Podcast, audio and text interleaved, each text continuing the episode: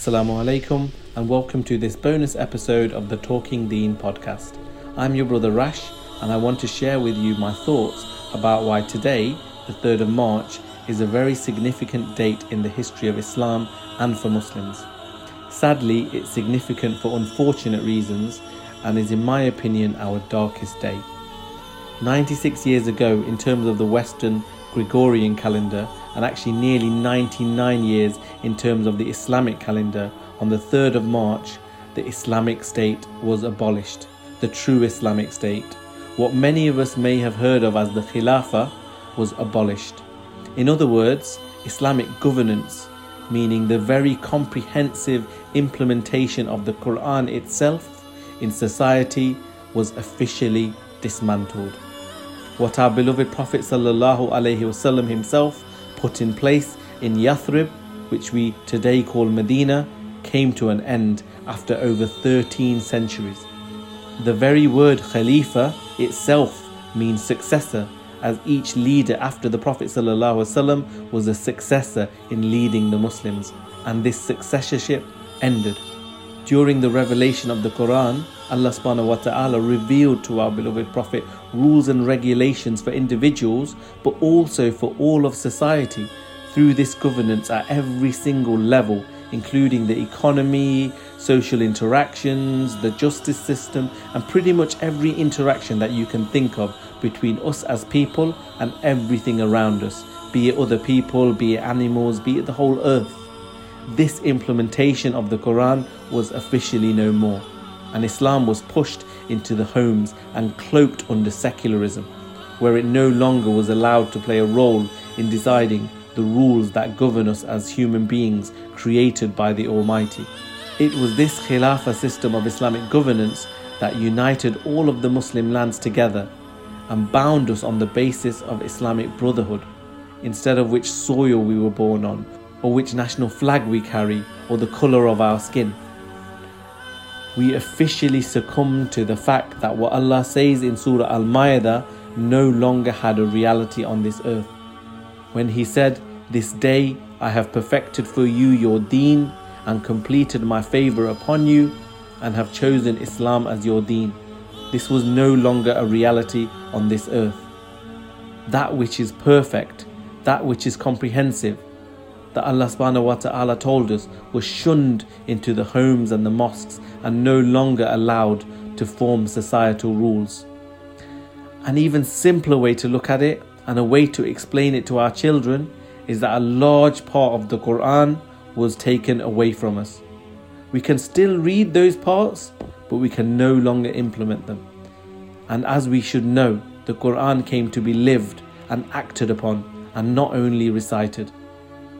We often mention to non Muslims about how well Islam regulates our lives, how it teaches us discipline, fairness, justice, caring for others, and builds the type of spirituality and connection with our Creator that is so absent from today's society.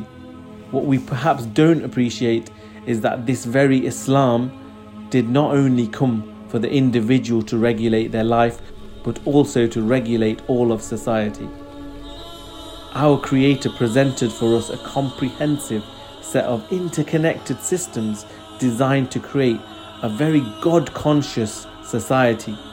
A society that was able to control man's destructive traits whilst allowing his more constructive traits to flourish.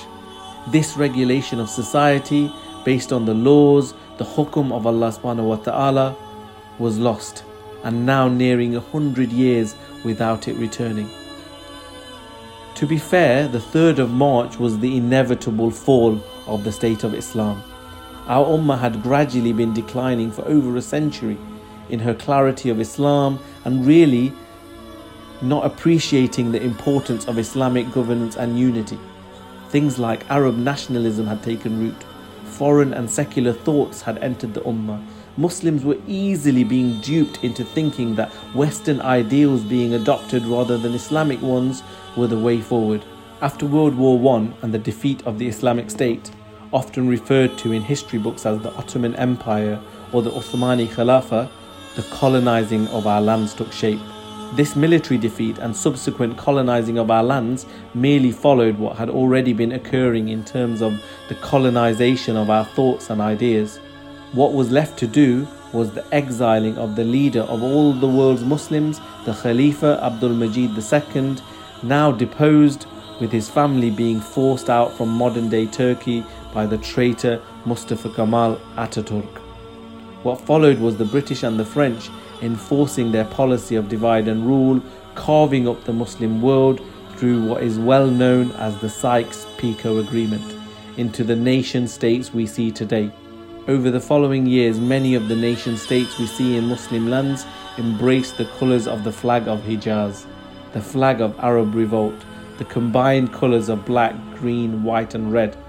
Many Muslims proudly carrying aloft the very flags that represent our disunity and the cutting up of Muslim lands. Sadly, many do not even consider that when they wear the Palestinian flag in solidarity with the oppression of our brothers and sisters, they are carrying colours which represent the reason Palestine is not being liberated today with the armies of our Ummah.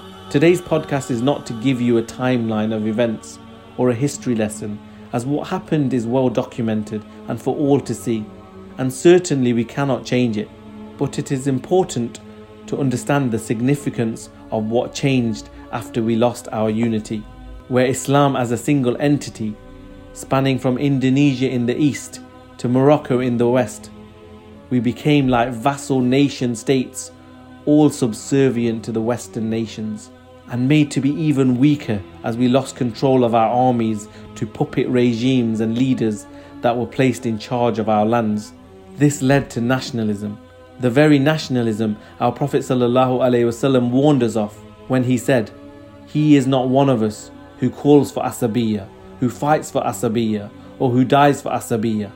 This asabiya is nationalism, is patriotism, is this tribalism, is all of these bonds that are not the bond of Islamic brotherhood. So when the Prophet ﷺ told us, only the Imam is a shield behind whom you fight and you protect yourself with. This Imam he was referring to was the Khalifa, was the leader of the Muslims, was the Amirul Mu'mineen. Our Prophet ﷺ, he warned us that it was this shield that was protecting us. And our enemies, they were not merely satisfied with occupation and division, rather, they worked to ensure that this shield would never return again or could not rise again.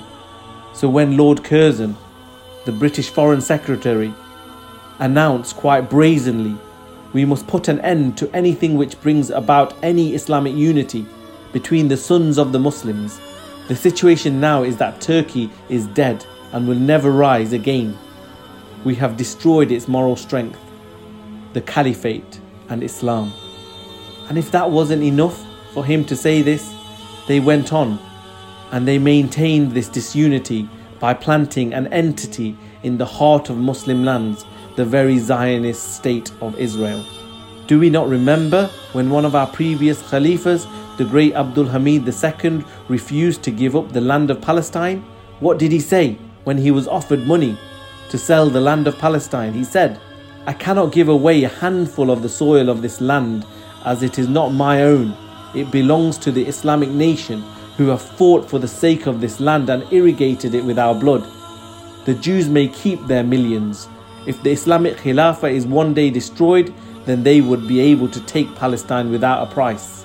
While I am alive, I would rather push a sword into my body than see the land of Palestine taken away from the Islamic State. This is the response of a real leader. The Prophet ﷺ told us of this significant day and its repercussions when he said, Verily, the knots of Islam will be undone one by one. Whenever one knot is lost, then the people grabbed onto the one which came after it. The first of these knots will be the ruling, and the last will be the salah. When we lost the knot of ruling, the Islamic State, everything else became exposed. Even our very salah itself, which is one of our biggest barriers to the hellfire, became exposed. Do we not see today how easily people are leaving the deen or neglecting all of their Islamic obligations, including the salah? You see, Islam places great importance on unity, not just via the brotherhood to one another, but also by recognizing there can only be one leader. Why else would the Prophet ﷺ say, When oath of allegiance has been taken for two caliphs, kill the one for whom the oath was taken later? In another narration, he says, He who comes to you when you are united and wants to disunite your community, kill him. This single unified leadership is paramount. These sayings of the Prophet ﷺ show just how significant a single unified leadership is to the Muslims. If it wasn't obvious based on our situation today, then certainly we should take heed in the advice our beloved Prophet ﷺ has left us. You see, Islam came as a mercy to mankind, not just Muslims. Today, humanity is in darkness. And misguidance today under capitalism and liberalism and all of these other isms. So many are oppressed and in poverty at the hands of a few who hoard so much of the world's wealth. Millions die of starvation on one side of the world, while millions live in depression due to the materialistically driven society around them on the other. So when Allah says, this is the book which we have revealed to you, that you may bring forth men by their Lord's permission from utter darkness into light to the way of the mighty, the praised one. What is he referring to? He is referring to Islam bringing mankind out of darkness. It was the system of Islam that took us out of the darkness when Islam arrived at our shores, when the Sahaba and the Khalifas after them liberated the lands we were born in. Today, we appear to have forgotten that if it wasn't for the implementation of the Sharia, if it wasn't for the spreading of Islam physically, if it wasn't for the many famous battles that we read of, then we may not even be Muslims ourselves. The question to ask ourselves is what will it take for us to give the topic of Khilafah the importance it deserves? Is it the current situation in Delhi, where mosques are being burnt houses raided, our pregnant sisters being kicked in the stomachs? Or is it the ongoing plight of the Uyghur Muslims or the Rohingya Muslims? Certainly, the continuous oppression the Muslims of Kashmir and Palestine have been facing hasn't kicked us into action yet. Or perhaps we need something to become an issue closer to home. Perhaps the teaching and normalizing of LGBT, homosexuality, atheism to our children Something needs to break the camel's back, as they say, and open our eyes to the fact that we need to work for change rather than expecting it to fall out of the sky. In the same way we work to earn our rizq. In my opinion, one of the greatest examples of our current plight is the famous hadith of our beloved Prophet ﷺ when he said, The people will summon one another to attack you like people when they are eating and they invite others to share their food. Someone asked him, Will that be because of our small numbers at the time? And he wasallam replied, No, you will be numerous at that time, but you will be like the froth that is carried by a torrent of water. And Allah will take the fear of you from the breasts of your enemy and cast al wahan into your hearts. Someone asked, O Messenger of Allah, what is al wahan? And the Messenger wasallam replied, Love of the world and dislike of death. You see, this hadith not only describes our situation, but the very cause of our situation and the solution. Our situation certainly is one where Muslims are being attacked from every angle. It really is like everyone grabbing whatever they please. It's just like food. We can't fight back. The fall of the Khilafah allowed our lands to be carved up, and the treacherous rulers hold back our armed forces to prevent them from carrying out their Islamic duty. Furthermore, Allah blessed us with so much wealth. Much of the world's natural resources are in the Muslim lands, be it the oil in the Middle East or the natural resources of Africa. That's why we are a feast for our enemies. And when the Prophet ﷺ describes that we will be numerous in number, does it not point to the fact that we are nearly 2 billion in number? But as the saying goes, it's not about quantity, but quality. Just like those Muslims in Badr, outnumbered 3 to 1. or the Muslims at the Battle of Yarmouk, outnumbered 7 to 1. Isn't it really like that froth on the water that the Prophet ﷺ described? It's blown away so easily, it has no substance. That froth is on top, so you think it has some strength, but truly it goes in whichever direction the water below goes, not in control and blown away so easily. And the Prophet ﷺ even describes the very cause of this situation. He tells us it is because of al wahan in our hearts, the love of life, the fear of death. Of course, we might say it's normal to fear death, but look how materialistic we have become. This life is everything our wealth, our friends, our family, our businesses. Do we really yearn to meet Allah subhanahu wa ta'ala? Do we yearn for Islam to be strong again? Remember what Allah subhanahu wa ta'ala said in Surah Tawbah. He said, Say, if it be that your fathers, your sons, your brothers, your mates, your kindred, the wealth that you have gained, the commerce in which you fear a decline, or the dwellings in which you delight, are dearer to you than Allah or His Messenger or striving in His cause, then wait until Allah brings about His decision. And Allah guides not the rebellious. Does Allah not make clear what should be our order of priority? But thankfully, the Prophet ﷺ also gave us the solution. We need to reverse our current situation. We need to remove the al wahan from our hearts. We need to strive in his cause. Be willing to sacrifice. What was the Prophet's cause? His cause was to build that very state which was abolished 96 years ago. He became the shield which protected us by becoming the leader who commanded the armies to spread Islam and protect Muslims from oppression. It was after him that the Khalifas were selected to succeed him. Succeed him in what? The duty of ruling by Islam, protecting the Muslims and spreading Islam. When we hear people say Khulafa Rashidun, remember that it refers to the rightly guided Khalifas those that succeeded our beloved Prophet sallallahu alaihi wasallam, our beloved Abu Bakr, Umar, Uthman, Ali. May Allah be pleased with them all. We love them so much, yet we don't appear to want to emulate them and work for Islam to be dominant once again. Today we are presented with a very personal version of the Prophet's life, not the version where he worked for an Islamic state, not the version which pushes us to change society. But the Prophet guided us to what we should do when he said, Whosoever of you sees an evil, let him change it with his hand. And if he is not able to do so, then let him change it with his tongue. And if he is not able to do so, then with his heart. And that is the weakest of faith. These three options are not a choice, it's based on capability. If we have the physical capability, then we change it physically those leaders who have the physical capability, they should be changing it physically. We do not have that physical capability, but we have our tongue. We have the ability to speak out, so we should be speaking out against it. We cannot by default just hate it in our hearts when we have the capability to speak out. So we need to raise awareness of the need for Islamic unity under the banner of La ilaha illallah, not nation states, which maintain the very problems Muslims are facing. We shouldn't be frightened to call for this. To be frightened is the shaitan whispering in our ears about preferring the dunya over the akhirah. To be frightened is to maintain al wahan in our chests.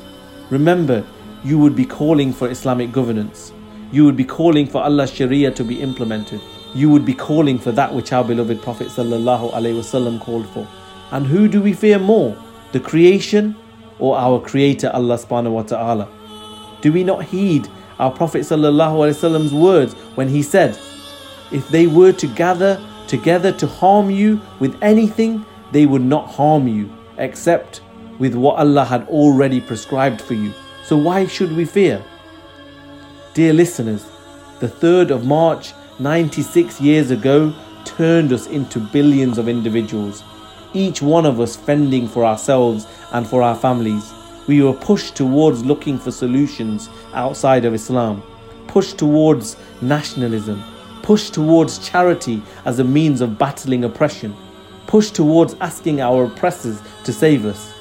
Isn't it about time we awaken from our slumber and start seeking solutions from Islam again by opening the eyes of our brothers and sisters to the need to bring back Islamic unity, to bring back the Sharia of Allah subhanahu wa ta'ala, to bring back that which the Prophet sallallahu alaihi wasallam worked so tirelessly for, and to bring back the Khilafah, our shield, to protect ourselves once again.